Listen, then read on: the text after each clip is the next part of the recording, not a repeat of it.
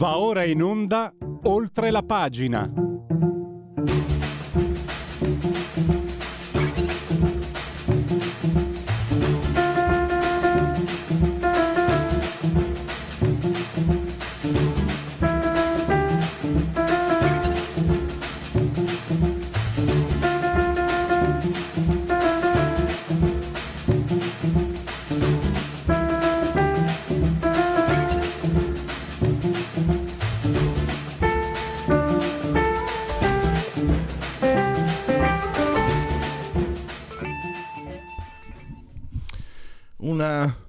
Penultima settimana dell'anno è piuttosto ricca di, di informazioni, notizie.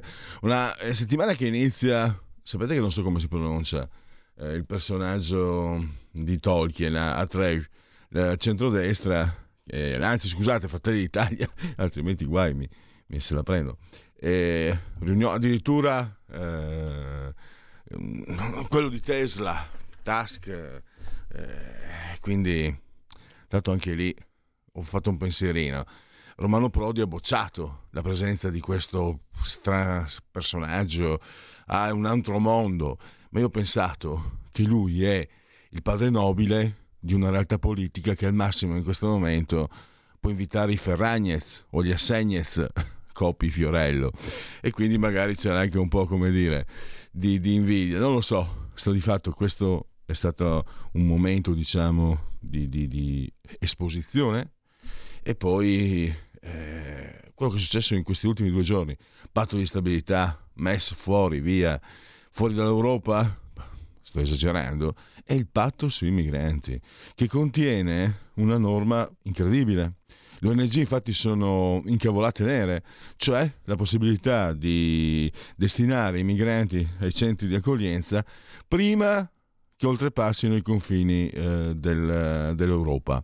E questo vuol dire tagliare le unghie all'ONG e a gente come Casarini, che è anche indagato, come Beppe Caccia, vi ricordate, lo mandavo anche ogni tanto, l'intercettazione, si lamentava perché avevano raccolto pochi migranti, diceva volete mica che vada a fare il cameriere e il suo sodale diceva che grazie alla, nave ONG eh, ha evitato di andare a lavorare, di andare a lavorare. E questi sono i eroi, vabbè, non, non spetta a me adesso. Eh, poi dispiace vedere Papa che benedice queste persone, ma per carità, anzi, il Papa è sicuramente una figura che ha una parola buona per tutti. Invece la parola giusta ce l'aspettiamo adesso dal direttore, dal condirettore di Affari Italiani, Marco eh, Scotti, che ci offrirà, come sempre, una visione completa e super partes. Bentornato Marco, grazie per essere qui con noi.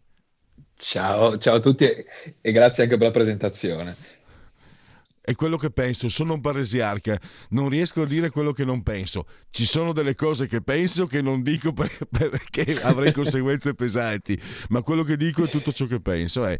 In effetti io te l'ho anche detto, eh, Marco, Affari Italiani è sempre stato no, nei, nei, miei preferiti, perché, cioè nella lista dei preferiti, perché è un riferimento per chi fa il nostro mestiere.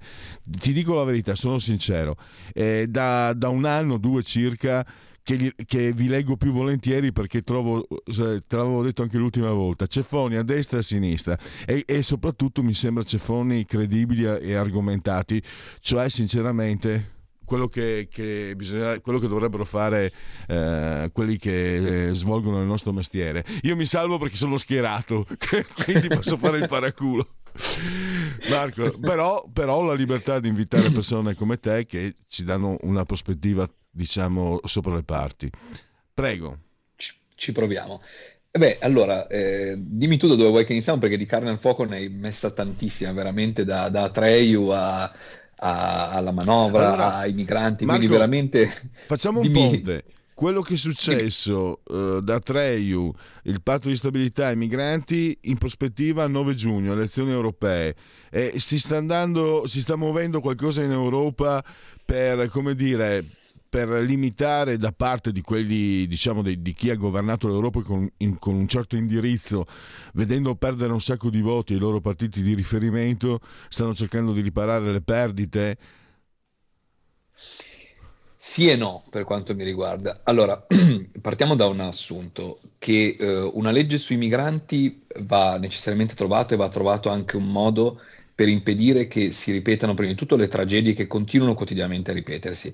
E su questo come dire, un governo di centrodestra come quello che attualmente al potere in Italia e ce ne sono altri di governi di centrodestra in, in, Europa, in questo momento secondo me dovrebbe trovare una risposta un pochino più chiara, perché quello che ci, ci si aspetta da un governo di centrodestra, insomma diciamo che se volessimo fare macro categorie, eh, un governo di centrosinistra magari lo si immagina un po' più accogliente, quello di centrodestra un po' più rigido su determinate eh, tematiche. Eh, la verità però è che al momento gli sbarchi sono più che raddoppiati. I motivi sono infiniti e non ti sto qui adesso a tediare per quale motivo eh, ci troviamo in questa situazione, ma cerchiamo di essere un po' pragmatici. Gli sbarchi sono raddoppiati e sono, um, purtroppo ci sono anche parecchi incidenti che continuano a costare la vita a un sacco di persone. Allora il tema è come si evita questo tema. Allora un accordo europeo è fondamentale, però io lo voglio vedere poi all'atto pratico, perché è questo il problema di fondo. Gli accordi ci sono, ci sono già, c'è Dublino, l'abbiamo rivisto decine di volte, l'abbiamo fatto fatto, ci, ci abbiamo messo la firma, mm, però poi alla fine, questi, quando poi ci troviamo a dover dire, bene, adesso noi abbiamo bisogno di ricollocare mille persone, abbiamo bisogno di ricollocare cento persone, chi ci aiuta? E tutti si nascondono e allora siamo punto a capo. Allora possiamo firmare tutti gli accordi del caso che vuoi, tutto quello che ci pare, ma anche quello con l'Albania funziona, non funziona? Boh, io aspetto sempre veramente l'atto pratico, perché sennò rischiamo sempre di fare eh, belle parole. Scusami se sono più diretto del solito, ma sarà il Natale che si avvicina che mi impone, come dire, delle riflessioni ancora più candide dal mio punto di vista, ma io temo che questo sia il primo punto da tenere in considerazione. Secondo punto, invece, che tu mi chiedevi in prospettiva giugno 2024 e le elezioni. Uh, siamo sicuri che i migranti in questo momento siano davvero ai primi posti nell'agenda degli elettori? Mentre tu hai fronti di guerra che continuano a moltiplicarsi e si traduce non tanto nel fatto che la gente sia preoccupata per quello che succede nel Mar Rosso, Israele, l'Ucraina o quello che è, ma sul fatto che molto probabilmente il costo delle materie prime tornerà a salire. Vuol dire che costa di più fare il pieno di benzina, vuol dire che costa di più riscaldare la casa, vuol dire che costa di più avere tutta una serie di, di, di servizi che noi diamo per scontati e che già sono rincalati tanto negli ultimi anni. Quindi stipendi meno ricchi, eh, costi della vita più alti se sale di nuovo l'inflazione, scordiamoci tagli dei tassi della BCE, e questo è bene dirlo, e di conseguenza vuol dire che il mutuo continua a costare caro, vuol dire che chiedere un finanziamento per un'impresa continua a costare carissimo, eccetera. Quindi, secondo me, il tema migranti non è poi così centrale nella dialettica elettorale in questo momento, lo è molto di più invece quello che è il, il futuro economico e quindi anche sul patto di stabilità secondo me si potrebbe eh, dire molto. Il tema ecco, allora, è oltretutto diciamo... che, scusa, no, dimmi, no, dimmi che non voglio fare un monologo. No, no, eh, no, ti, ti, no, dicevo, allora, eh, questa è la posizione sul, sui migranti. Il patto di stabilità, io ieri leggo i titoli, allora quelli diciamo di sinistra, ah, un disastro. Quelli filogovernativi, mm, bene. Eh, cerco di sentire persone come te, super partes, eh, mi sembra che se guardiamo certi risvolti politici, eh, mm, patto di stabilità e MES possono aver creato, anzi hanno creato sicuramente qualche, delle frizioni interne nel, nella maggioranza, però guardando certo. il patto di stabilità quelle persone, sì, gli esperti, ai tuoi lavori che sto sentendo mi dicono che è un buon risultato, sicuramente un compromesso, però cosa non lo è nella politica e oserei dire nella vita di tutti i giorni. Ecco, secondo te è un buon risultato? Eh, si poteva fare di più? È una bastonata? Come lo valuti in grosso modo? Eh? Perché poi bisogna vedere, leggere, ci sono tante cose da, da, da analizzare più da vicino. No, quello sicuramente. Allora, io personalmente lo valuto un buon risultato che però poteva essere ottenuto senza mostrare così tanto i muscoli. Mi spiego meglio. Um, il, di, il, rinnovo del patto di stabilità, la revisione del patto di stabilità che è stato raggiunto in, ieri, è una cosa di buon senso che in qualche modo impone un rientro del debito e del deficit e di tutto quello che riguarda quindi la finanza pubblica in maniera però prudente, non siamo più fortunatamente ai tempi dell'austerity di Mario Monti, delle pensioni a 100 anni eccetera eccetera, però in qualche modo impone anche un certo rigore di bilancio.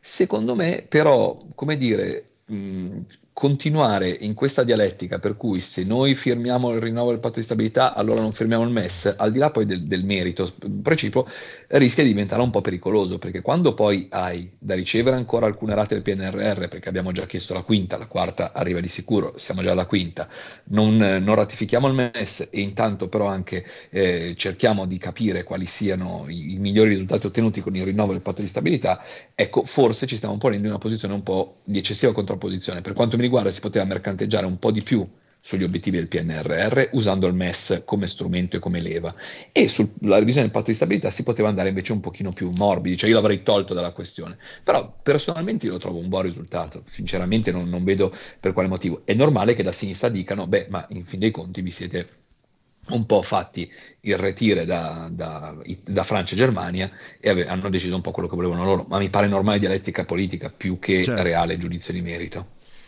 Sul MES, allora, versione, qui siamo di casa, eh, Salvini dice così non saranno pensionati i lavoratori italiani a pagare eventuali fallimenti. Tra l'altro per quello che ho messo insieme in questi mesi, eh, le banche italiane sono veramente piuttosto tranquille, quelle tedesche hanno dei problemi di esposizione perché per la questione dell'inflazione molte imprese eh, si sono indebitate, quindi rischiano eh, davvero le banche di avere, di, di, di avere mh, mm, richieste difficili da sostenere.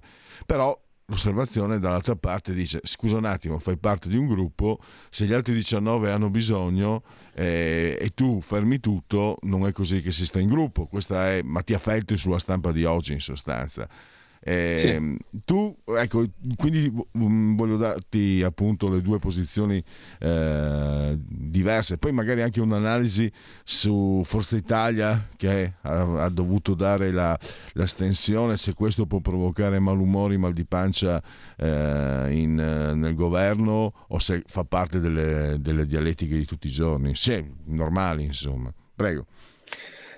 Allora, guarda, sul MES eh, io ritengo che se lo guardiamo da un punto di vista squisitamente eh, del sistema bancario in questo momento, ovviamente non ce ne sarebbe bisogno. E su questo siamo tutti d'accordo. Le banche italiane sono solide, sono tra le più solide in Europa, hanno fatto un lavoro incredibile però in questi anni, non è che hanno schioccato le dita, eh, cioè, c'è stato un grande lavoro, tutta l'industria degli NPL, insomma è stata una cosa composita che dal 2011, da quando ti ricordi eravamo sotto attacco lì sì, veramente da speculazione e rischiavamo di andare gambe all'aria, in questi 12 anni si è fatto un enorme lavoro per mettere in sicurezza l'intero sistema. Eh, ciò detto, penso che abbia ragione Mattia Feltri in questo momento, cioè se sei in un gruppo ed è l'Europa a cui chiedi comunque fondi del PNRR, oltretutto rivedendo gli obiettivi che erano stati fissati da Draghi, quindi non puoi neanche dire eh, ma sono accordi precedenti, no, è stato rivisto l'impianto, sono stati rivisti gli obiettivi e quindi è il PNRR di questo governo, come è giusto che sia, d'altronde è un governo eh, democraticamente eletto con una larghissima maggioranza, è giusto che gestisca questi fondi europei nella maniera che meglio eh, reputa opportuna. Forse sul MES, secondo me, si sarebbe potuto fare un passo in più, sarebbe potuto iniziare ad approvarlo o comunque a vedere meglio quali potessero essere le, gli obblighi di applicazione e eh, cercare di capire. Guarda, ho parlato settimana scorsa con Gaspari, abbiamo organizzato un, un, convegno, quindi non esattamente con un bolscevico, e lui diceva ma perché non approvarlo e poi tenerlo lì? È ovvio che nessuno costringe automaticamente a usare il MES eh, se non è necessario, quindi però almeno lo si approva anche perché siamo rimasti gli ultimi tra i grandi che ancora non hanno detto ok facciamolo ed è, ed è un po' strano insomma, cioè, questo inevitabilmente non vuol dire che sia giusto approvarlo, vuol dire però che se una collettività come quella dell'Europa in cui vogliamo credere approva questo tipo di provvedimento, forse un pensierino in più mh, andrebbe fatto. Insomma, mi sembra buon senso questo sinceramente, ancora prima che qualsiasi tipo di connotazione politica ed economica. E Atreyu, quindi andiamo un po' marcia indietro. Mm-hmm. Com'è, com'è? Io sono curioso di se perché ah, devo dire la verità. Non sono riuscito a, a seguirlo completamente, eh, forse avrei dovuto seguirlo meglio e di più, ma diciamo che seguendo molte cose poi ti fai delle gerarchie che vengono date da, da, dal lavoro quotidiano. Perché e, ma soprattutto poi di solito non ho bisogno, no, non voglio vantarmi, ma non c'è bisogno di tantissimi elementi per farti un quadro. Non sono riuscito a farmi un quadro. E cos'è? È, una, è, stato un momento della destra di governo, un momento di, diciamo, interlocutorio, è stata un'occasione perduta, è stata un'esibizione comunque efficace. Eh, Meloni ha fatto bene, ha fatto male ad attaccare Ferragni, qualcuno dice ha fatto male, qualcuno dice ecco, secondo me ha fatto, ha fatto bene, a parte che io, sinceramente, questo Oh, eh, io ho detto che sono un paresiarca, non li posso vedere da sempre, Ferragnez, quindi, ma secondo me la mossa, siccome credo che Meloni sappia fare politica da, dal basso all'alto, sia stato anche un modo per dare una sberla a Schlein, perché è come se avesse scelto come interlocutrice politica eh, Fer, eh, Chiara Ferragni, che aveva appena lucrato un milione sulla pelle dei bambini eh, con, certo. un, con, un, tumore in ospedale, quindi non il massimo. Dopo che Schlein si era rifiutata, aveva rifiutato rifiutato scortesemente, secondo me, l'invito, anche se uno è libero ovviamente di accettare o no. Chiedere è lecito, rispondere cortesia che mm, so, so, che voi avete, visto che voi avete seguito con attenzione. Come, come lo inquadriamo quindi questo? Perché è la prima, eh, non proprio la prima, ma dopo 14 mesi di governo è un momento che ha, un, che ha significati simbolici e non solo. Mi interessa proprio un tuo, un tuo parere, eh, Marco. Allora, guarda, sicuramente è un'occasione persa per la Schlein, per quanto mi riguarda, perché per come sono abituato io a fare politica, a intendere la politica, dal confronto non si rifugge mai. Quindi se io fossi stato in Ellie Schlein, sarei sicuramente andata da tre, mi sarei presa qualche fischio, qualcosa, va benissimo, fa parte del gioco, come dire. Ovviamente poi avrei chiesto la presenza di Meloni, di Salvini, di tutti e due, anche alla prossima festa del, dell'unità o della festa del PD, perché non si chiama più festa dell'unità, ma insomma sempre eh, quella cosa è. Quindi chi ha perso un'occasione grande è eh, sicuramente Eddie Schlein. Um, la festa in quanto tale è stata, secondo me, molto ben, ben, riuscita, d'altronde hanno avuto risultati incredibili, un'affluenza di pubblico molto alta e soprattutto è stata molto seguita dai media, quindi è diventato veramente un appuntamento istituzionale, non so come dire, era quasi una terza camera in questo momento che si è venuta a creare, ha dettato l'agenda per quattro giorni, sono stati raccontati temi anche di, di, diversi. La cosa che secondo me stona molto è la presenza di Elon Musk. E mi spiego meglio. Elon Musk rappresenta, per quanto mi riguarda, tante cose contro cui la destra, il centrodestra si è sempre, eh, non dico battuto, ma insomma, non ultimo anche il fatto che sull'utero in affitto, su, su, sulla gravidanza extra coppia, insomma, chiamala come, come, preferisci, ci sia sempre stato un no piuttosto secco da parte del centro-est, invece Elon Musk abbia, mh, mm, sia ricorso a, questo, a, questa metodica in più occasioni. Ma più in generale, io ecco, non ho tanto capito la razza dietro la presenza di, di, Elon Musk, tant'è che ce lo siamo chiesti poi anche in, in redazione. Che senso ha invitare uno che in questo momento sta facendo una lotta? Lotta serrata, pur se non si può dire, a tutta l'industria automotive europea, c'è quella dei componentisti, c'è quella delle macchine eh, tradizionali, partendo dalla Fiat, Volkswagen, tutto quello che, che, vuoi. In Italia ti ricordo che c'è un indotto di 30 miliardi e passa che, che riguarda tutti coloro che costruiscono dai sedili ai motori a qualsiasi altra cosa dell'automotive. E l'auto elettrica fatta in questo modo, fatta solo negli Stati Uniti o in Cina, rappresenta un pericolo per l'industria manifatturiera automotive italiana. Quindi la presenza di Elon Musk l'ho trovata veramente un po', un po sgradevole e fuori luogo. Per il resto, tu mi chiedevi della Ferragni. Beh, la Ferragni, se dovesse essere confermato, quindi restiamo garantisti fino all'ultimo secondo utile possibile, ha fatto una cosa gravissima e, e, e su questo è giusto, giusto, che paghi. Ieri le hanno stracciato un contratto e se davvero dovesse essere confermato tutto quello che è successo, mi auguro e spero che lo facciano anche altri, perché sulla pelle, a maggior ragione dei bambini, ma più in generale dei malati, di chi non sta bene, non si scherza. Farsi dare un milione per dare in cambio 50.000 euro o 30.000 euro, neanche ricordo la cifra, ma era una cifra ridicola piccola in beneficenza, oltretutto decidendo prima quale sarebbe stata da montare, la trovo una cosa veramente turpe. E quindi lì ha fatto bene la Meloni e secondo me dovrebbe farlo anche la Schlein. Il centro-sinistra dovrebbe prendere distanze dalla Ferragni mm-hmm. in questo momento ribadisco, sempre che sia tutto confermato quello di cui viene accusata, però dovremmo iniziare a immaginare una parola del centro-sinistra che si discosti da, da, dai mm, Ferragnez, come li hai chiamati tu, che hanno condotto battaglie vicine al centro-sinistra e quindi è giusto poi isolare coloro che sbagliano. Gli Assegnez, come li ha chiamati Fiorello. Comunque, esatto. direttore, eh, tu sei garantista, io no, non li posso vedere. Eh, mi interessa una cosa, però, un passo, è, è, una domanda che ti faccio proprio come se stessimo chiacchierando eh, con, con un caffè o cosa te lo chiedo anche da persona che si posiziona, sono schierato, ma sono anche, non, non, mi considero di destra, mi considero anarcoide, però sicuramente non sono di sinistra. E quindi seguo non solo per professione, ma proprio come cittadino.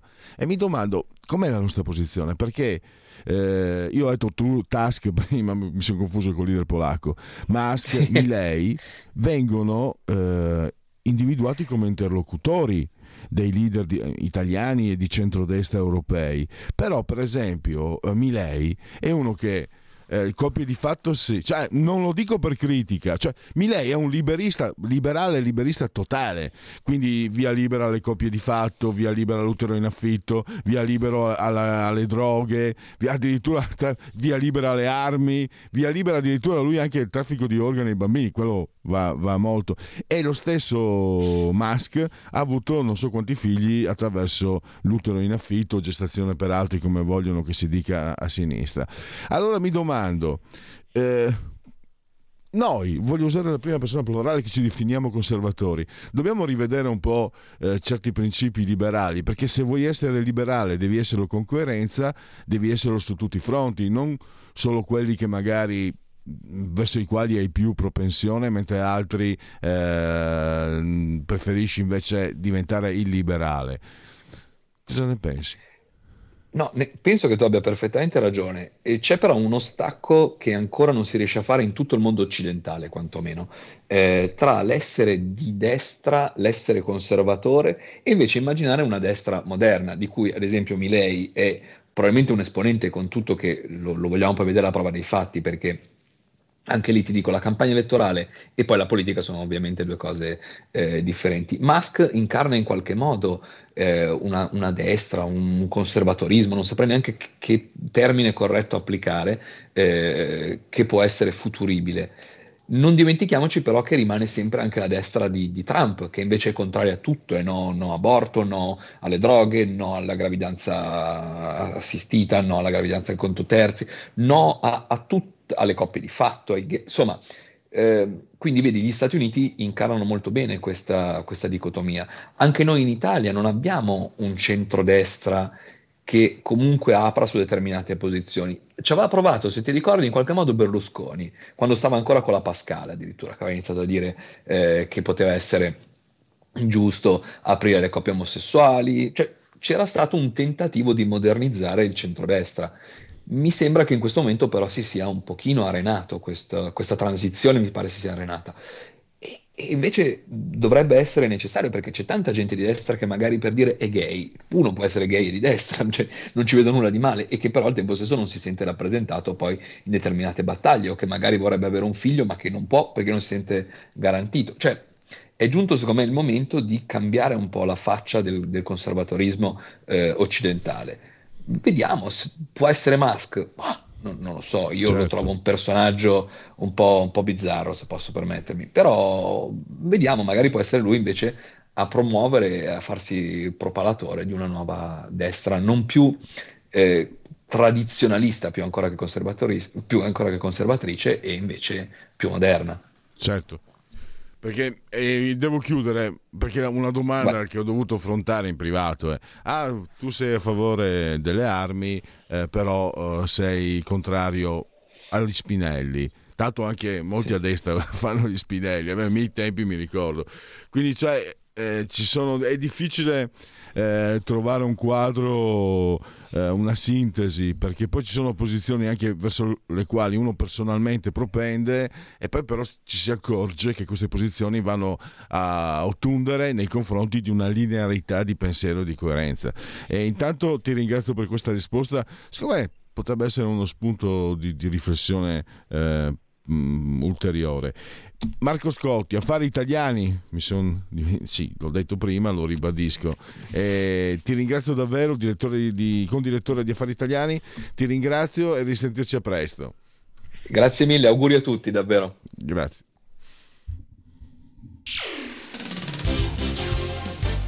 Sono le 11 e 3 minuti.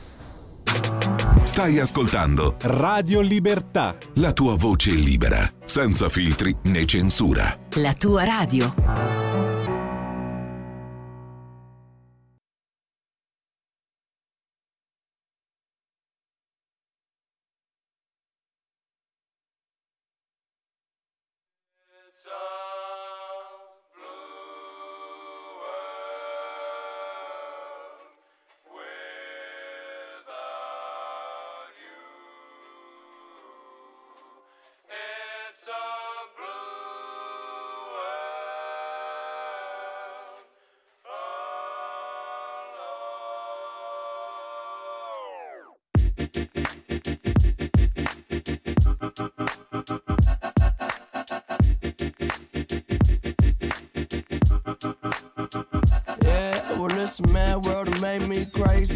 Might just turn around do 180.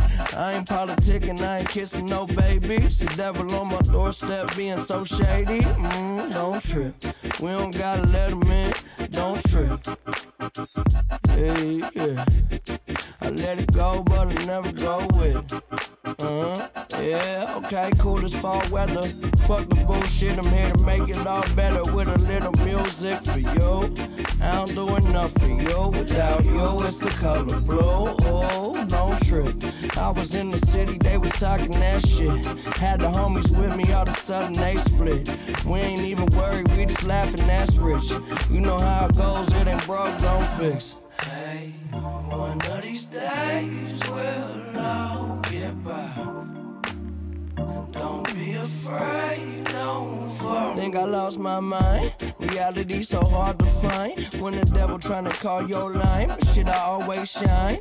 Even when the light dim. No, I ain't God, but I'm feeling just like him. Oh, don't trip.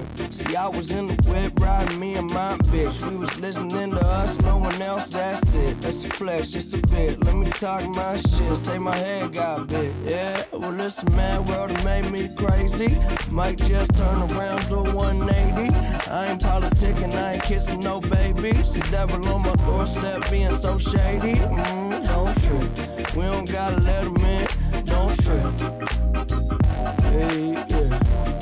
I let it go, but I never go with it. Uh-huh.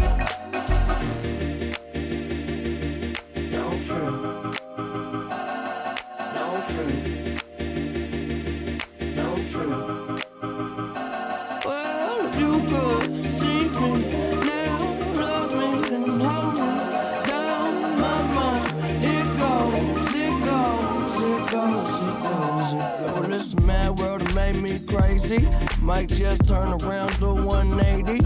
I ain't politicking, I ain't kissing no babies. The devil on my doorstep being so shady. Mm, don't trip. We don't gotta let him in. Don't trip. Hey, yeah. I let it go, but I never go with it. Uh-huh.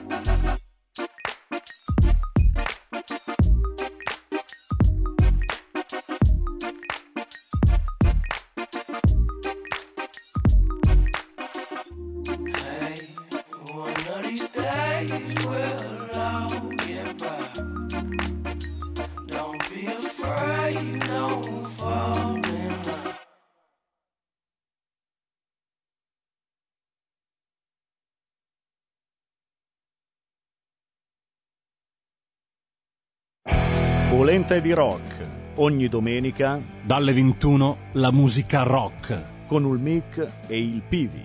Rock and roll col CH. E ricordas che Pulente virtuosa con Benios. Di nuovo in, eh, in, onda, in diretta con Radio Libertà, oltre la pagina. Allora, avremmo dovuto avere eh, Giuseppe Liturri, eh, economista, eh, lo, lo, leggiamo sulla verità, ma mi ha proprio mandato adesso un messaggio sul WhatsApp privato mio. Eh, ci sono dei problemi, questi sono gli inconvenienti della diretta, diceva De Cuius, e quindi purtroppo non lo abbiamo purtroppo perché sentire e ascoltare le turi è sempre imparare qualcosa secondo me soprattutto perché io sono molto digiuno di economia. E poi comunque vi leggerò una, quella sintesi la presentazione che ho fatto per la pagina Facebook quello che faccio tutti i giorni perché eh, riepiloghiamo un po' quanto ci costi cara Europa. Non so se intanto c'era un ascoltatore al telefono quindi faremo una cosa mista. Sì prego. Pronto? Sì, buongiorno. Pronto? Prego. Buongiorno, ciao, sono Piero di Reinate. Io volevo fare, ho ascoltato quello che stavate dicendo tu e il tuo ospite un quarto d'ora fa, ma la domanda dei figli in provetta, i figli adottati, i figli dei miei, i figli di, della, della cubana che è andata in Canada, che poi è andata... Se uno è handicappato, cosa succede a quei, a quei bambini lì?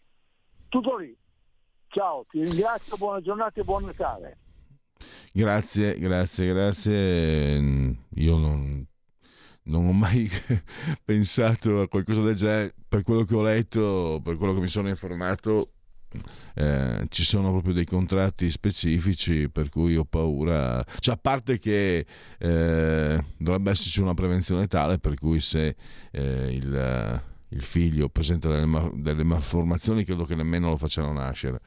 Eh, e che l'utero in affitto è, un, è, una gestazione per altri, voglio, cioè vogliono metterci in bocca anche le, le parole, no, è utero in affitto, è, è un tema delicatissimo, eh, avete sentito l'obiezione dell'ascoltatore, lo fa, lo fa, capire, la fa capire, insomma, lo fa capire. E certe volte, forse per pavidità mia, eh, quasi non ne parlo, mm, credo invece che magari bisognerebbe parlarne molto senza contrapposizioni eh, per capire, perché per esempio io mi ero informato eh, anche professionalmente perché dovevo preparare una trasmissione a riguardo tempo fa e ho letto degli articoli su quello che c'è, che si stabilisce all'interno del, eh, del, del, del ventre materno no? nella placenta tra il, la creatura che, sta, che, si sta formando e la madre. Si creano dei, dei legami non solo chimici eh, che sono... la cui, la cui poi diciamo la cui privazione eh, potrebbe lasciare conseguenze eh, di un certo tipo e se tu queste conseguenze le, perché uno può nascere e purtroppo poi rimanere orfano, se invece tu le, le, le, procuri già per, per, avere il prodotto e quindi non ti curi delle conseguenze che ci, possono essere, allora dico, eh, riflettiamo un po'. Eh, io, se me lo chiedete, uh, gioco a carte scoperte. Io personalmente, al di là della posizione politica, cioè io, sarei, io sarei contrario. Sono contrario. c'è qualcosa dentro di me a livello istintuale che non me lo fa vedere. Anche perché, perché hai bisogno? Perché cavolo hai bisogno? De, lo vuoi col tuo codice genetico? Ma allora sei un primitivo, allora sei un uomo delle caverne. Perché non vai a, no, vai a prendere bruttissimo? Perché non. Uh, non, non, sì, prende, adesso non ho altri, altri verbi. Un bambino in un orfanotrofio non merita? Non vale? non vale niente. Se poi quel bambino lo curi, l'accudisci, lo cresci, lo educhi, lo mandi a scuola, lo nutri, lo nutrisci, eccetera, non è tuo figlio? Devi avere proprio, ecco, quant'è primitivo, quant'è basico, quant'è anche pesante, volgare. Ehm, padronale, oserei dire, questo pretendere il figlio col mio codice genetico. E chi sei? Chi sei? Sei Einstein? Perché devi lasciare al mondo la, la tua eredità genetica? L'eredità che possiamo lasciare è quella, quella degli affetti. Eh, o comunque quella delle, delle, nostre, delle, nostre, opere, dei nostri esempi. Quindi già, questo, già di base, se tu ricorri all'utero in affitto, secondo me c'è qualcosa che io non condivido, qualcosa che non bisogna mai giudicare, ma sinceramente io non lo condivido. Cioè, se una persona che ha qualcosa che non funziona, qualcosa di sbagliato, per questa esigenza del code, di, avere, di, avere, di lasciare in eredità qualcosa di geneticamente tuo mm. Vabbè, no, basta, mi faccio lasciando, lascia prendere, tra poco vi leggo quello che ho scritto su Lituri, ma intanto c'è un'altra telefonata. Pronto? Sì, ciao Pierluigi, sono, sono il Walter, sempre piacere ciao. sentirti e le occasioni non le lascio mai cadere. E mi riferivo a quello che hai appena detto, perché non andare a prendere un bambino in uno stanotrofio? Perché è un disastro, io ci ho provato, è una, non saprei neanche corso ostacoli, corso ostacoli è nulla, ma neanche i percorsi quelli militari dove devi strisciare nel fango con la testa sotto il fango, è una cosa assurda e una volta, se tu ti ricordi, sicuramente ti ricordi, Matteo Salvini disse che voleva metterci il naso nelle case famiglia, i giudici che sono soci di queste case famiglie, i giudici che, dei tribunali per i minori, che sono soci nelle cooperative, chiamiamole così, dove vengono messi questi ragazzini, questi bambini e io per esperienza diretta ti posso dire che è un incubo.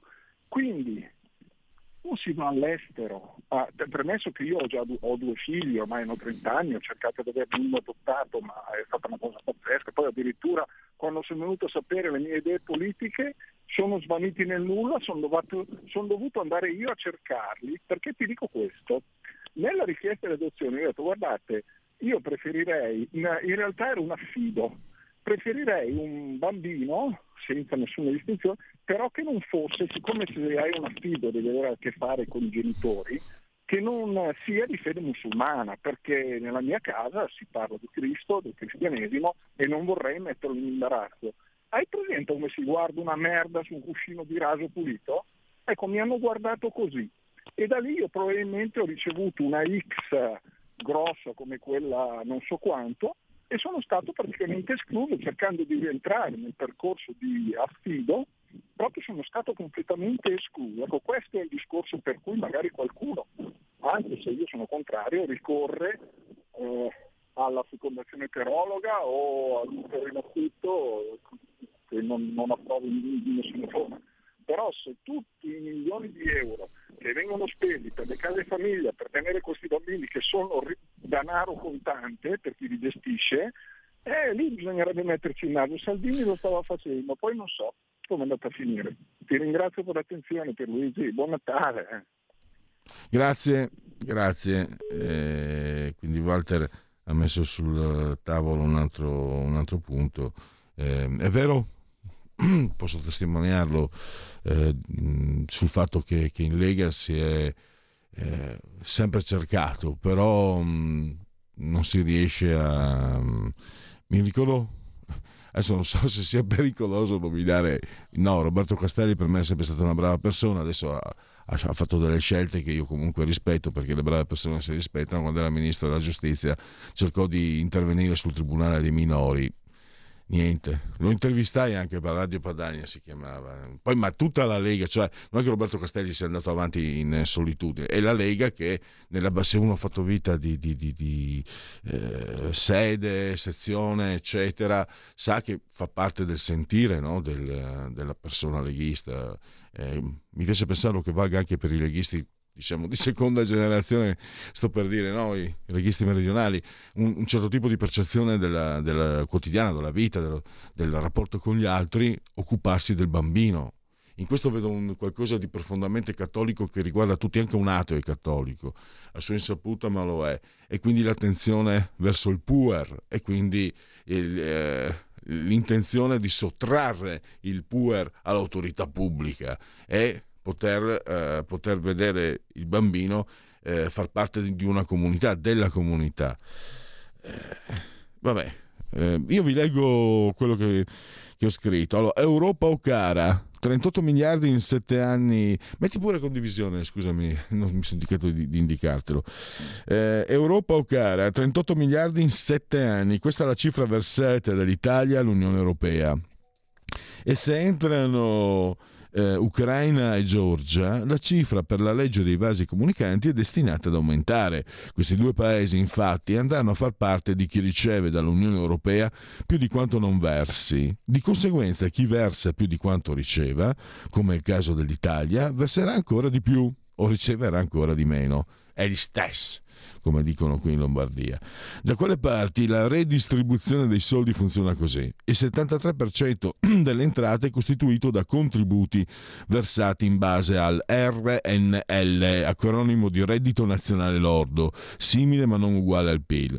Per l'Italia questo ha voluto dire finanziare per il 13% il bilancio dell'Unione Europea, il che fa appunto, come detto all'inizio, 38 miliardi dal 2014 al 2020. Perso il Regno Unito, causa Brexit, il pantalone italico, queste sono parole mie, non di, di, di tu, il pantalone italico è il terzo contribuente dopo quello tedesco e quello francese, del continente per saldo netto tra versamenti e accrediti in valori assoluti. Oltre che all'RNL, le entrate europee dell'UE attengono all'IVA e dai dazi doganali correlati alle economie dei singoli paesi. Insomma, di entrate autonome e proprie a Bruxelles neanche parlarne. I sussidi erogati vedono praticamente tutti i paesi dell'Est percettori netti. Gli 800 miliardi erogati sul continente nel 2021 dal programma straordinario Next Generation UE da spendere entro il 2026, finora sono stati 155 quelli pagati, hanno creato l'illusione che improvvisamente anche l'Italia sia diventata un percettore netto, ma queste cifre dovranno essere restituite a partire dal 2027, visto che per reperirle l'UE si è indebitata sui mercati finanziari, debiti che dovranno essere ripianati sempre in base all'RNL. Per essere un gioco delle tre carte è stato eseguito pure male e questo è sempre farina del sacco eh, del, no, eh, Vladimiro Camminiti scriveva il vostro umile scriba, no, anche, non solo Camminiti, un altro, il eh, cronista di tennis che è scomparso, l'Ariano che è scomparso lo scorso anno. La, il vostro umile parlatore qui dietro il microfono.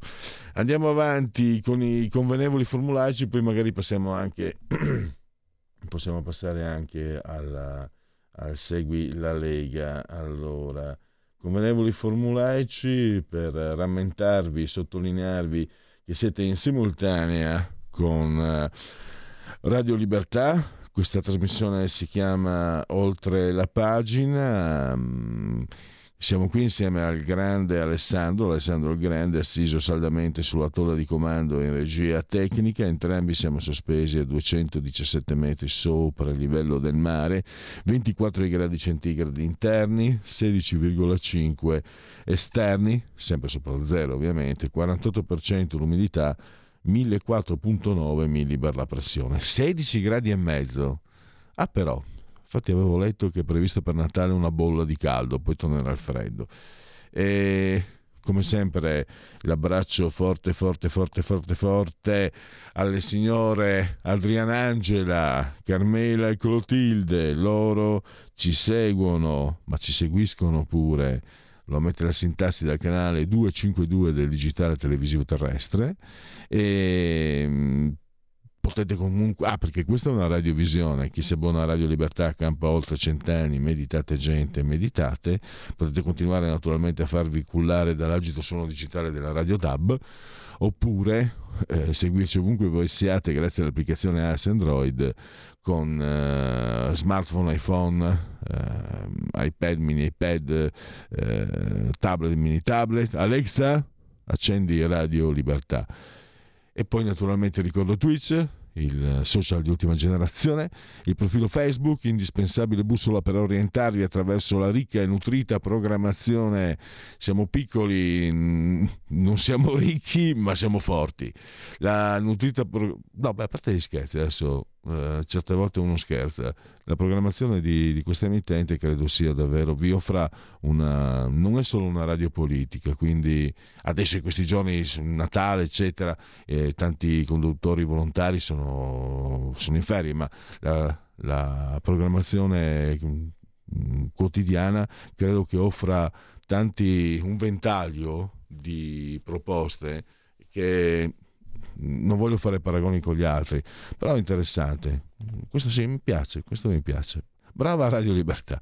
E, e poi eh, dimenticavo come ultimo il, l'ottimo e abbondante sito radiolibertà.net.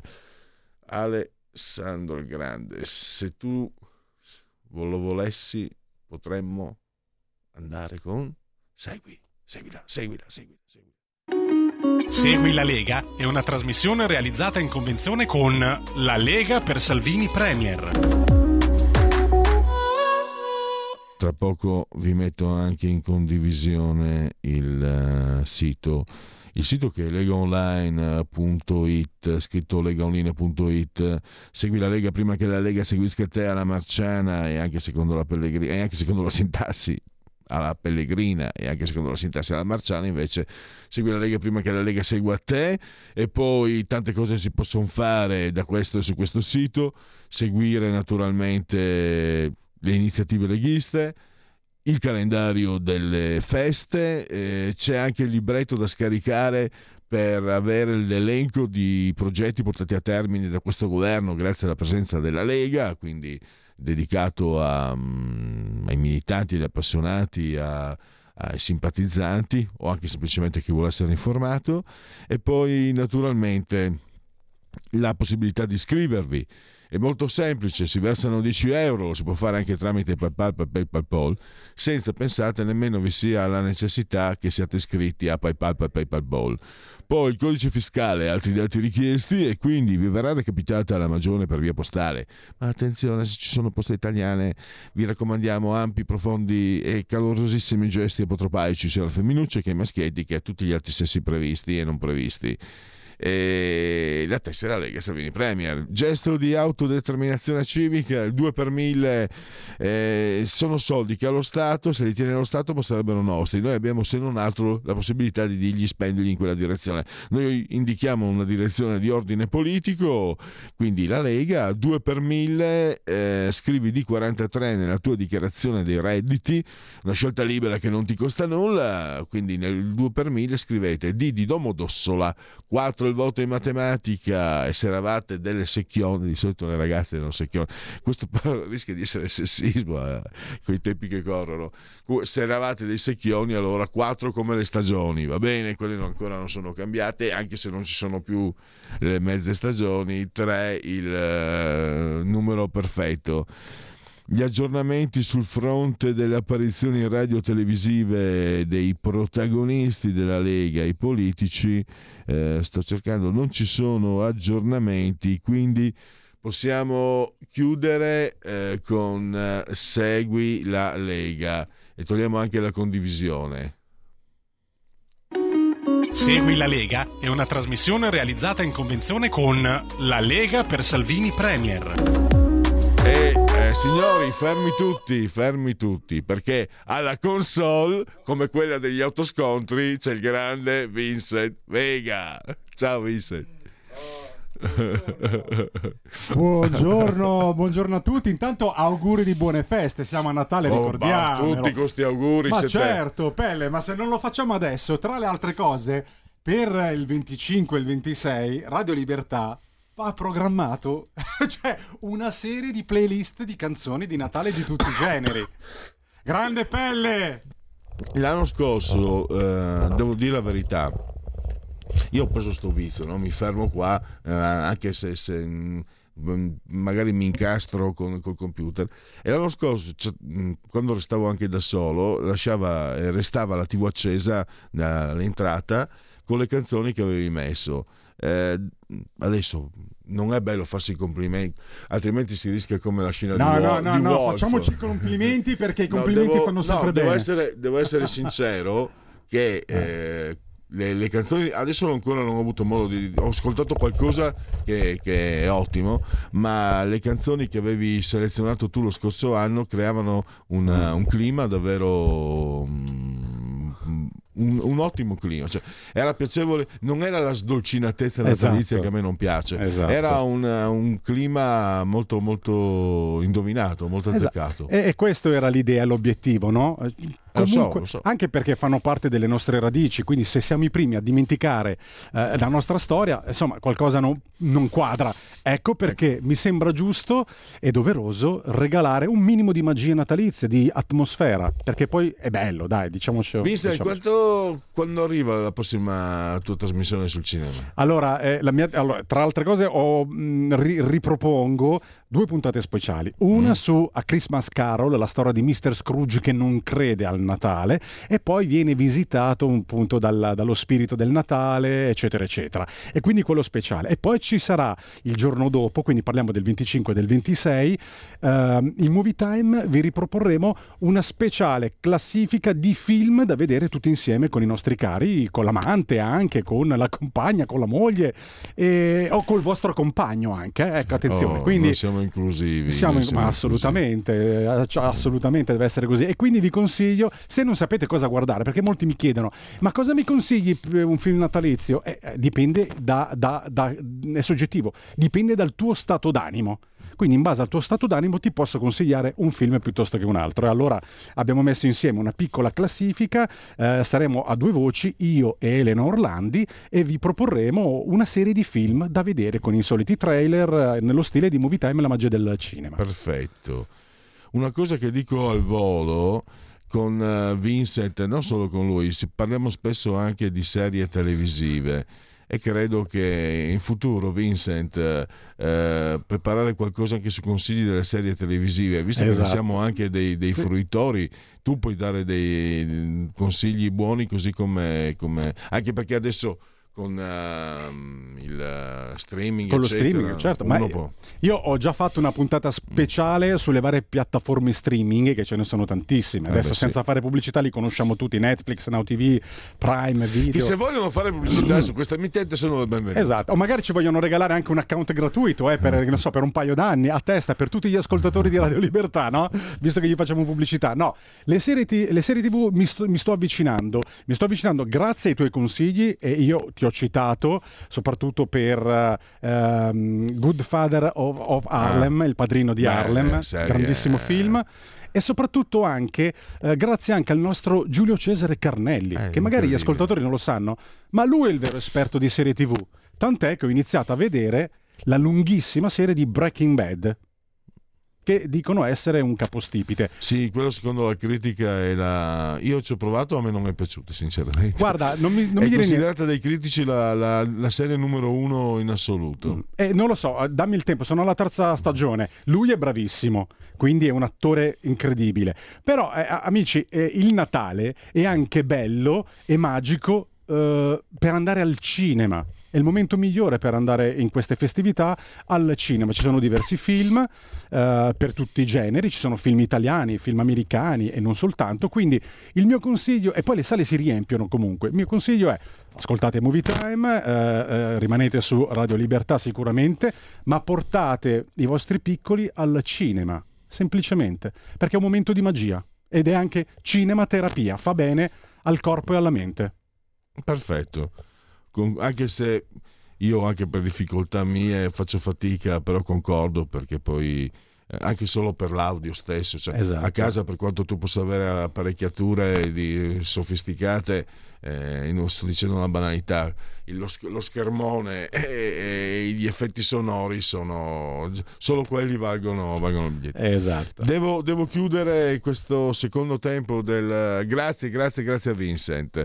Ci risentiamo tra poco con parola di scrittore. Stai ascoltando Radio Libertà. la tua voce libera, senza filtri né censura. La tua radio.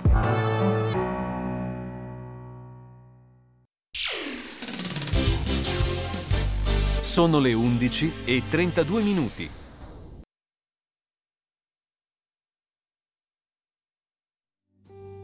E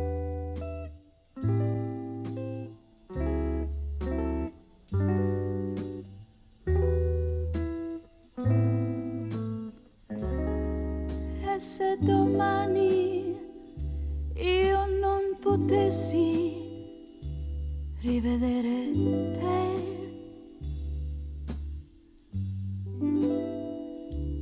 mettiamo il caso che ti sentissi stanco di me.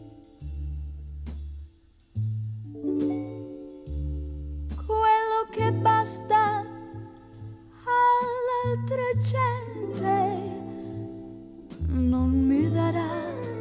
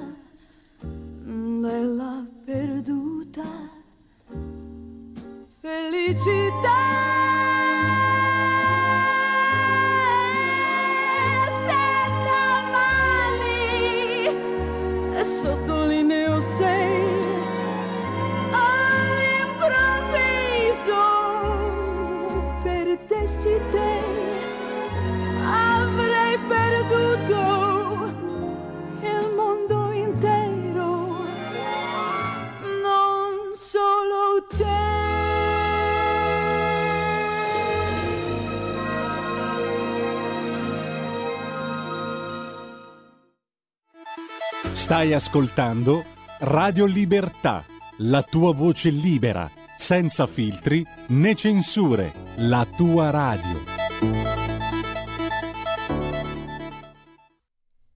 Eccoci, eccoci. Parola di scrittore. Alessandro, dovevamo mettere Gabber, dovevamo mettere. Dovevamo mettere Gabber. Però, quando mi metti Mina, quando mi metti Mina, e io, io dico sempre sì, se uno mi mette Mina, io cosa faccio? Dico sì. Se, Mina, se mi fate sentire Mina che legge, ormai non ci sono più l'elenco del telefono, oppure la lista della spesa, prosciutto cotto, acqua minerale, eh, formaggio, formaggini, eh, dolci, brioche, eh, pollo, se me lo legge Mina io non riesco a eh, scollare l'orecchio, quindi va benissimo così, grazie ad Alessandro. Dicevo, parola di scrittore come ogni venerdì, ve lo ricordo, è la rubrica che si avvale dell'imprescindibile collaborazione di Patrizia Gallini, che eh, ci offre un ulteriore, vi offre un, un ulteriore servizio. Siete in molti, eh, so, so che siete in molti che eh, hanno il libro nel cassetto. Quindi chi lo volesse può spedire i propri manoscritti per via postale ad Ardesh Comunicazione, via Andrea Verga 4. 20 144 Milano. La settimana scorsa proprio uh, Alessandro mi aveva comunicato che c'era stato un ascoltatore che aveva chiesto anche l'email. Adesso ce l'ho, non l'avevo la scorsa settimana. Allora è press 2, il 2 in numero, Mm, faccio lo spelling P di Pordenone guarda caso R di Rovigo E di Empoli S di Savona S di Savona doppia S 2 2 ehm, 2 come, se, come secondo 2 2 numero. Chiocciola ardeshcomunicazione.com Ardesh è eh, francese quindi è scritto Ardeche Ardeche tutto eh, di seguito senza interpunzione. Allora, qui non, poi ieri non sono riuscito a correggere, è il sesto appuntamento con eh, Greta e Marlon eh, e abbiamo eh, la mamma rischio di essere, lo so, sessista quasi. Eh, allora, ehm, questo romanzo è stato scritto a quattro mani come i precedenti da Erika Rosio e Giorgio Maimone. Mi viene spontaneo, io ho una certa età, a dire la mamma e il papà, ma questa è una sciocchezza. Sono i due autori, noi abbiamo Erika Rosio al telefono e al di là delle mie sciocchezze...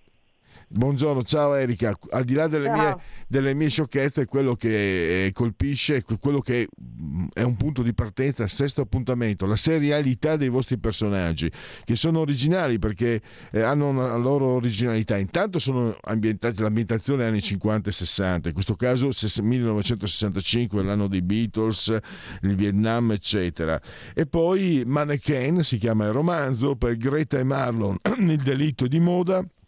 Mursia Editore, collana Giungla Gialla Milano, 17 euro il prezzo, 272 pagine, eh, lo trovate in libreria e online. E Mario Longoni, Marlon, che è un ex pugile, ex partigiano, investigatore proletario e comunista, che è convinto della colpevolezza proprio della mannequin, mannequin anzi, se non ricordo male, il, eh, mentre eh, Greta Nardi, che adesso è giudice, prima era avvocato, è diventata giudice. No, no, no, è, no, no, è sempre, sempre Ah, avvocato, sempre stato- eh. Sì, sem- ah, per sì, carità. Perché, perché la, la volta precedente era un prequel. Sì, Mm. noi abbiamo, diciamo che siamo, facciamo, giriamo un po', facciamo, abbiamo fatto il 58, poi siamo andati avanti, poi l'anno scorso siamo usciti con Macerie che si svolgeva nel 1950, eh, il prossimo che già stiamo scrivendo è ambientato nel 1956, quindi insomma facciamo un po' avanti e indietro nel tempo con i nostri personaggi. Esatto, esatto. E partiamo però dalla serialità. Ehm, sesto appuntamento. Eh, si stanno impadronendo di voi i personaggi? Eh, ma sai, ormai hanno preso forma, li conosciamo bene, li abbiamo fatti muovere eh, in tante situazioni per cui non sono più bidimensionali, non sono più di carta velina, diciamo che hanno preso un po' questa tridimensionalità che li ha resi compagni di strada, insomma, li conosciamo, quindi immaginiamo come possono comportarsi. Se li mettiamo in qualche situazione eh, non facciamo più tanta fatica a mm, immaginarci come possano reagire, perché lo sappiamo, perché insomma sono vissuti con noi.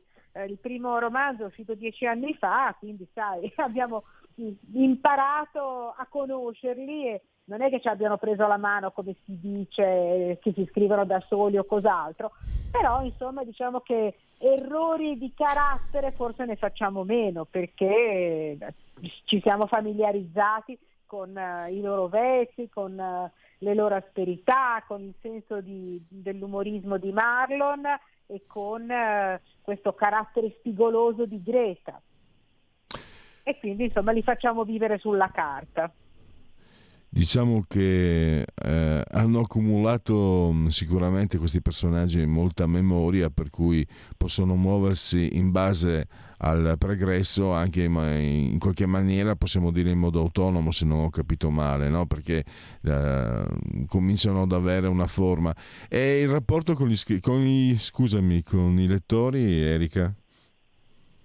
Ma vedo che i lettori si divertono molto alle battute di Marlon e sono ancora un po' perplessi nei confronti del carattere complicato di Greta, per cui con Greta si aspettano forse ancora qualche sorpresa, perché mentre Marlon è più aperto e si, si racconta di più, insomma, eh, Greta è molto introversa e quindi fatica a raccontare tutto di se stessa.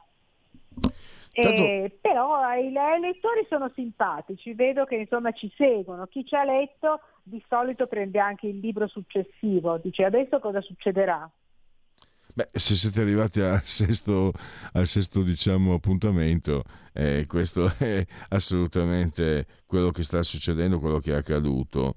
E possiamo, senza spoilerare nulla per carità, qualcosa, eh, diamo del- un assaggio a chi ci ascolta di questo ultimo romanzo. no? Vedo da Milano a New York nel 65, quindi... Sì, siamo a Milano nel- nella primavera del 1965, è un anno di, di grandi cambiamenti perché dall'Inghilterra arriverà la minigonna, le ragazze cominciano ad accorciare queste gonne, eh, anzi alcune uscivano di casa con la gonna lunga, poi se la accorciavano con le stile da baglia lungo la strada perché le madri guardavano malissimo queste donne, gonne corte. Eh, nel giugno del 65 ci sarà il concerto dei Beatles al Vigorelli a Milano organizzato da Leo Wester, un evento grandioso, poco capito da alcuni giornalisti e amatissimo invece dai giovani, c'erano le ragazzine che folleggiavano, addirittura c'erano alcune che facevano, mangiavano le, le immagini dei Beatles proprio, no? proprio scene di isteria E in questo contesto di società in grande cambiamento arriva, questa è la nostra storia inventata, non, niente di vero ovviamente, arriva a Milano questa sarta italiana che si chiama Egle Bianchetti, eh, che ha avuto successo a New York, si è trasferita a New York dopo la guerra, moglie di un soldato americano, ha cominciato con un negozietto piccolo e poi ha, ha avuto questo atelier sulla quinta strada eh, grazie al contributo finanziario dell'industriale del tessile, perché anche le stoffe stavano molto cambiando, cioè i nuovi tessuti sintetici, riesce ad aprire questa, questo spazio milanese in via della passione, quindi grande attesa, tutte le giornaliste più importanti dell'epoca, compresa Irene Brine che ancora scriveva sul Corriere della Sera, eh, sono presenti in, a questa sfilata eh, ci sono anche Greta Morandi e Marlon, eh, c'è un giudice, eh, insomma c'è il sindaco Bucalossi, ci sono tutti. Eh, alla fine di questa sfilata c'è una litigata clamorosa fra Egle Bianchetti e la sua modella eh, di riferimento, il volto delle sue collezioni che si chiama Ines, non si capisce bene che cosa stia succedendo, non si capisce che contrasti ci siano la notte la stilista viene uccisa e Ives è la colpevole perfetta.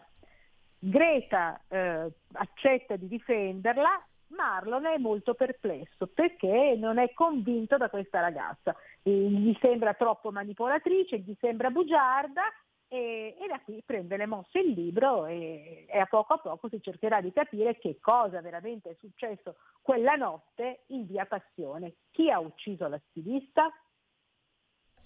Ecco, avete già capito dalla ricostruzione di, mm, di Erika Rosio che anche questa caratteristica, forse anche, anche per questo che hanno seguito e successo, cioè eh, il, il, contorno storico è assolutamente reale, no? hai fatto nomi che appartengono alla storia anche del giornalismo, Irene Brain, eh, Bucalossi, il sindaco, ovviamente, ovviamente i Beatles.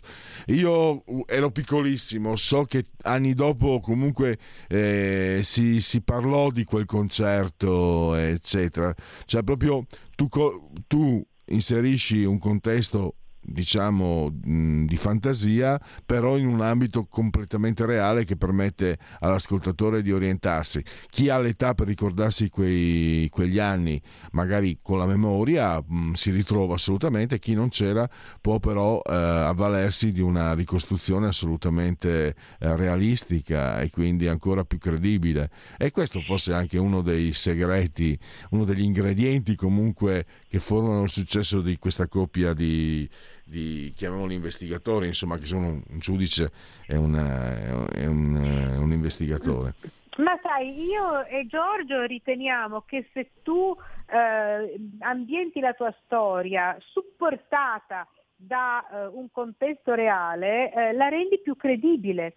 Eh, anche perché facendo ricerche su quelli che sono i fatti realmente accaduti in quell'epoca, ehm, ti, eh, riesci ad adeguarti al clima e a raccontarlo meglio, eh, un po' perché facciamo grandi ricerche, leggiamo molti articoli, vediamo i film dell'epoca, guardiamo i servizi fotografici anche che sono molto, molto belli, se si riescono a trovare delle foto del periodo proprio ti danno un, un'immagine forte e ti, ti calano in quell'atmosfera. E quindi è come se tu puntellassi i tuoi personaggi di fantasia eh, con un contesto robusto. E quindi il tutto eh, risulta eh, più, più, rotondo. E quindi noi speriamo anche più godibile e anche più interessante perché eh, raccontare eh, agganciandosi alla storia è anche un modo per eh, un omaggio alla memoria, un, un, modo per far riportarci a un passato non così remoto che comunque è stato importante per tutto quello che poi è successo dopo. Insomma, la storia mette delle basi e poi le cose succedono. Quindi è anche interessante per noi scrivere, è più interessante. Noi perdiamo, diciamo così, non soltanto ci diamo da fare per le ricerche, ma perdiamo anche molto tempo nelle ricerche perché ci diverte, ci piace. È molto bello vedere i, i film con l'occhio che va a cercare in particolare anche i dettagli dell'arredamento piuttosto che dell'abbigliamento, eh, degli oggetti di, di uso quotidiano, ehm, e capisci che cosa succedeva in quell'epoca, insomma. Quindi è interessante, è interessante per noi scriverlo e speriamo che sia interessante per, per i lettori una volta che sfogliano il nostro libro. Erika è passato oltre un anno no? da quando ci siamo sentiti, credo fosse Maceri era. E, sì, esatto, n- non so se te l'ho già eh, chiesto allora.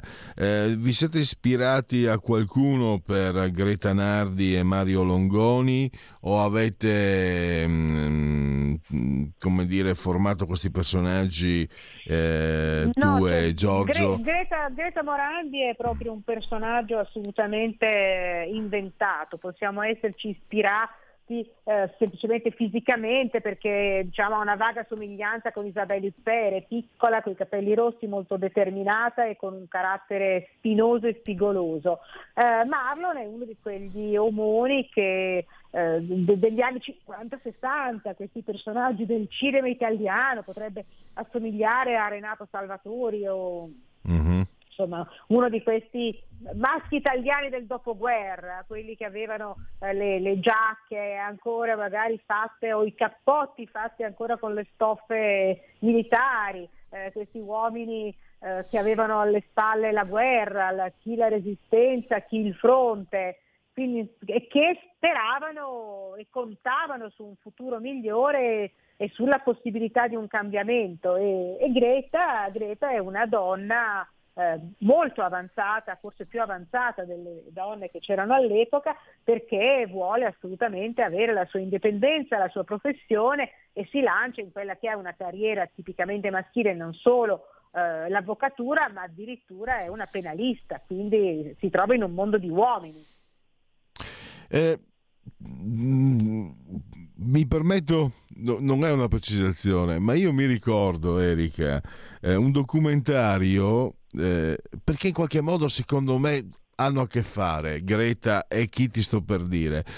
Eh, c'era un, un servizio un documentario, l'ho visto più di recente, ma risaliva agli anni seconda metà degli anni 60, quindi non lontano da questo periodo. Sto parlando delle sorelle Giussani, le creatrici di Diaboliche. Certo, e, sì. e, e, e, adesso non mi ricordo più se Angela, insomma, la, quel, diciamo la boss in un certo senso, eh, milanesissima, esprimeva però quella, um, quell'emancipazione proprio, la trasmetteva eh, in modo proprio con la sua stessa presenza trasmetteva una emancipazione eh, molto, mi viene da dire anche molto milanese, ma, ma anche molto esplicita.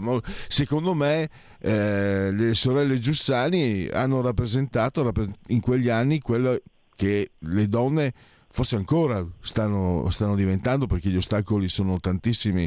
Eh, non voglio fare adesso il femminista, però è chiaro, una società maschilista viene da impostazioni maschilisti pressoché millenarie. Io vengo dalla provincia, Erika, quindi ho fatto in tempo eh. anche a vedere certe situazioni. E comunque diciamo che possiamo dire che Greta, come le sorelle Giussani, è stata una pioniera eh, del... Assolutamente, assolutamente. Infatti il, il futuro futuro che pensiamo per Greta è inevitabile e che lei diventi una femminista, forse non dico una leader del femminismo, ma sicuramente una donna che nel giro di un paio d'anni, qui siamo nel 65, eh, due o tre anni e comincerà a guardare con grande attenzione ai primi movimenti femministi perché è inevitabile, è inevitabile che questo succeda, per cui insomma i nostri protagonisti sono personaggi calati nella storia, così come Marlon eh, sicuramente non rimarrà insensibile a quello, ai fermenti del 1968 perché da ex partigiano, da uomo che si è sempre messo, che ha sempre combattuto per la giustizia e per la libertà, sicuramente sarà molto interessato a tutti i moti studenteschi del 68 e poi operai del 69 e che cosa farà non lo sappiamo ancora, però chi lo sa, magari ci sarà un, un'avventura ambientata nel 1968 con eh, Greta e Marlon eh, alle prese con, con i cambiamenti storici. eh, scusami, siamo, siamo in chiusura. Eh, eh, voglio dirti, c'è il settimo in cantiere, il settimo volume? Sì, il settimo è già in cantiere, stiamo facendo le ricerche e la nostra- il nostro proposito è quello di ambientarlo nel 1956 nel mondo dell'avaspettacolo, che è un mondo che ai tempi era importantissimo e che oggi è molto dimenticato. Quindi stiamo già leggendo libri e facendo ricerche e devo dire che è un contesto estremamente interessante e anche questo molto significativo del- dell'Italia di quei tempi. Poi Certo. arriverà la televisione e quindi questo avanspettacolo perderà un po' del suo fascino, ma nel 1956 è ancora molto molto in auge e, e tutti vanno a vedersi gli spettacoli di varietà. Quindi insomma ci stiamo lavorando, vediamo se l'anno prossimo ci risentiremo per, per questo nuovo romanzo ambientato appunto nel mondo dell'avanspettacolo. Noi ci saremo, eh, Mannequin per Greta e Marlo nel delitto e di moda, Mursia editore collana Giugla Gialla Milano, 17 euro, 272 pagine, gli autori eh, Giorgio Maimone ed Erika Rosio che abbiamo avuto al telefono, eh, 17 euro, 272 pagine, forse l'ho già detto, grazie davvero Erika Rosio e a risentirci grazie a allora. grazie a voi prossima. e auguri a tutti gli ascoltatori di buon Natale, buone feste. Grazie. Grazie. Ciao. Ciao, allora siamo, ci propinquiamo verso la chiusura, ci sono un po' di sondaggi. Allora, eh, Istat, dati Istat, eh, secondo le stime preliminari nel terzo trimestre 2023 l'indice dei prezzi delle abitazioni eh, rimane stabilito rispetto al tri- stabile rispetto al trimestre precedente, aumenta dell'1,8% nei confronti dello stesso periodo del 2022. Poi, economia e ambiente, principali indicatori, il consumo netto di energia raggiunge 7 milioni di terajoule, più 8,8% nel 2021, meno 5% nel 2022. Le emissioni climalteranti salgono a 428 milioni di tonnellate di CO2, equivalente a più 8,7%. Quindi i principali indicatori eh, di pressione dei conti ambientali crescono più del PIL, aumentato dell'8,3%. Nel 2022 le dinamiche sono fi- differenziate, quindi pre- crescono le pressioni sull'ambiente ma anche la spesa per la sua tutela. Un colpo al cerchio e l'altro alla botte. Eh, in Italia il 45,7% delle persone di 16-74 anni che ha usato internet negli ultimi tre mesi ha competenze digitali almeno di base, sempre da Istat. Poi questo è il PIL, maggiore crescita di PIL occupazione nel nord-est più 4,3, 4,2 nel centro, 3,6 nel mezzogiorno, 3,1 nel nord-ovest più 3,7 a livello nazionale.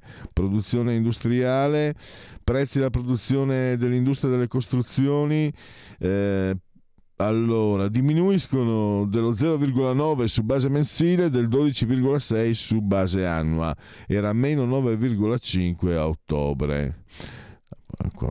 Eh, questi invece sono sondaggi. Questo è un sondaggio. eh, allora, vediamo se riesco a. Si è bloccato su un attimo. eh. Allora, vabbè, scusate. La tosse come sempre.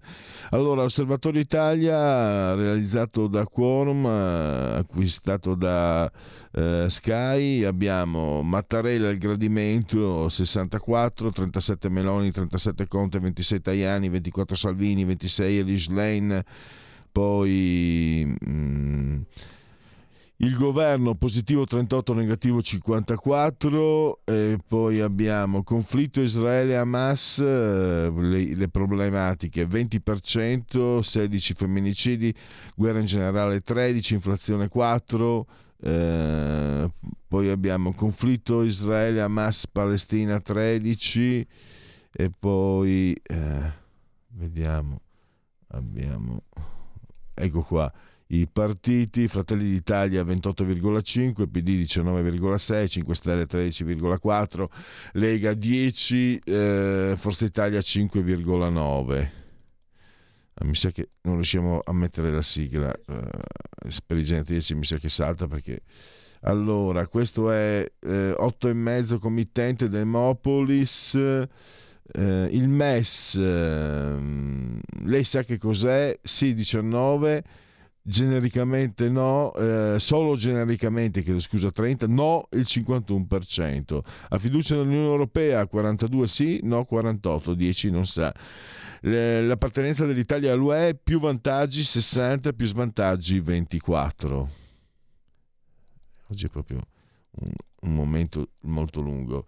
Sondaggi BD Media Fratelli d'Italia 28,5, PD 19,7, 5 Stelle 15,3, Lega 8,7, 6,8 invece Fratelli d'Italia. E andiamo a concludere questa carrellata di fine settimana dei sondaggi.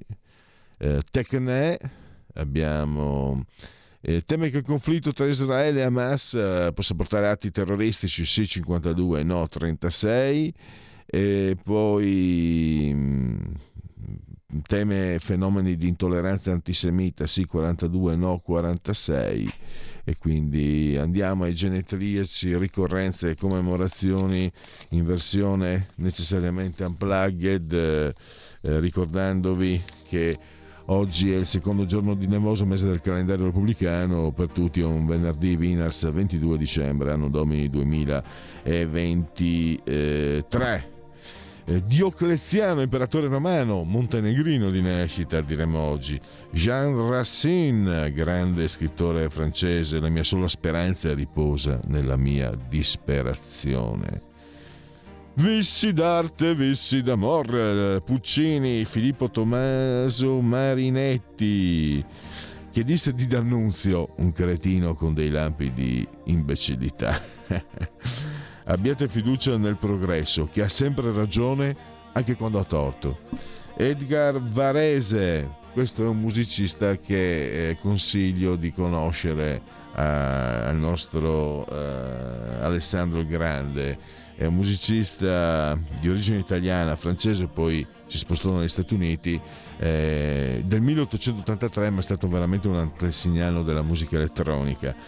È un omaggio a Gianluigi Bonelli Peste e Corna, Tex, Giacomo Manzuo, Robico, artista Alcides Ghiglia, eh, uruguagio che ha detto di origine eh, ticinese, ha detto soltanto in tre abbiamo zittito il Maracanà con un gesto, Frank Sinatra, Giovanni Paolo II e io, il Maracanasso, Piero Angela, Jean-Michel Basquiat, un graffitista straordinario, Ralph Fiennes, due nomination, zero Oscar e a me è sempre piaciuta, eh, bella e brava Chiara Caselli, ce la ricordiamo in Belli Dannati. Grazie ad Alessandro e grazie a todos. Miau! Avete ascoltato oltre la pagina.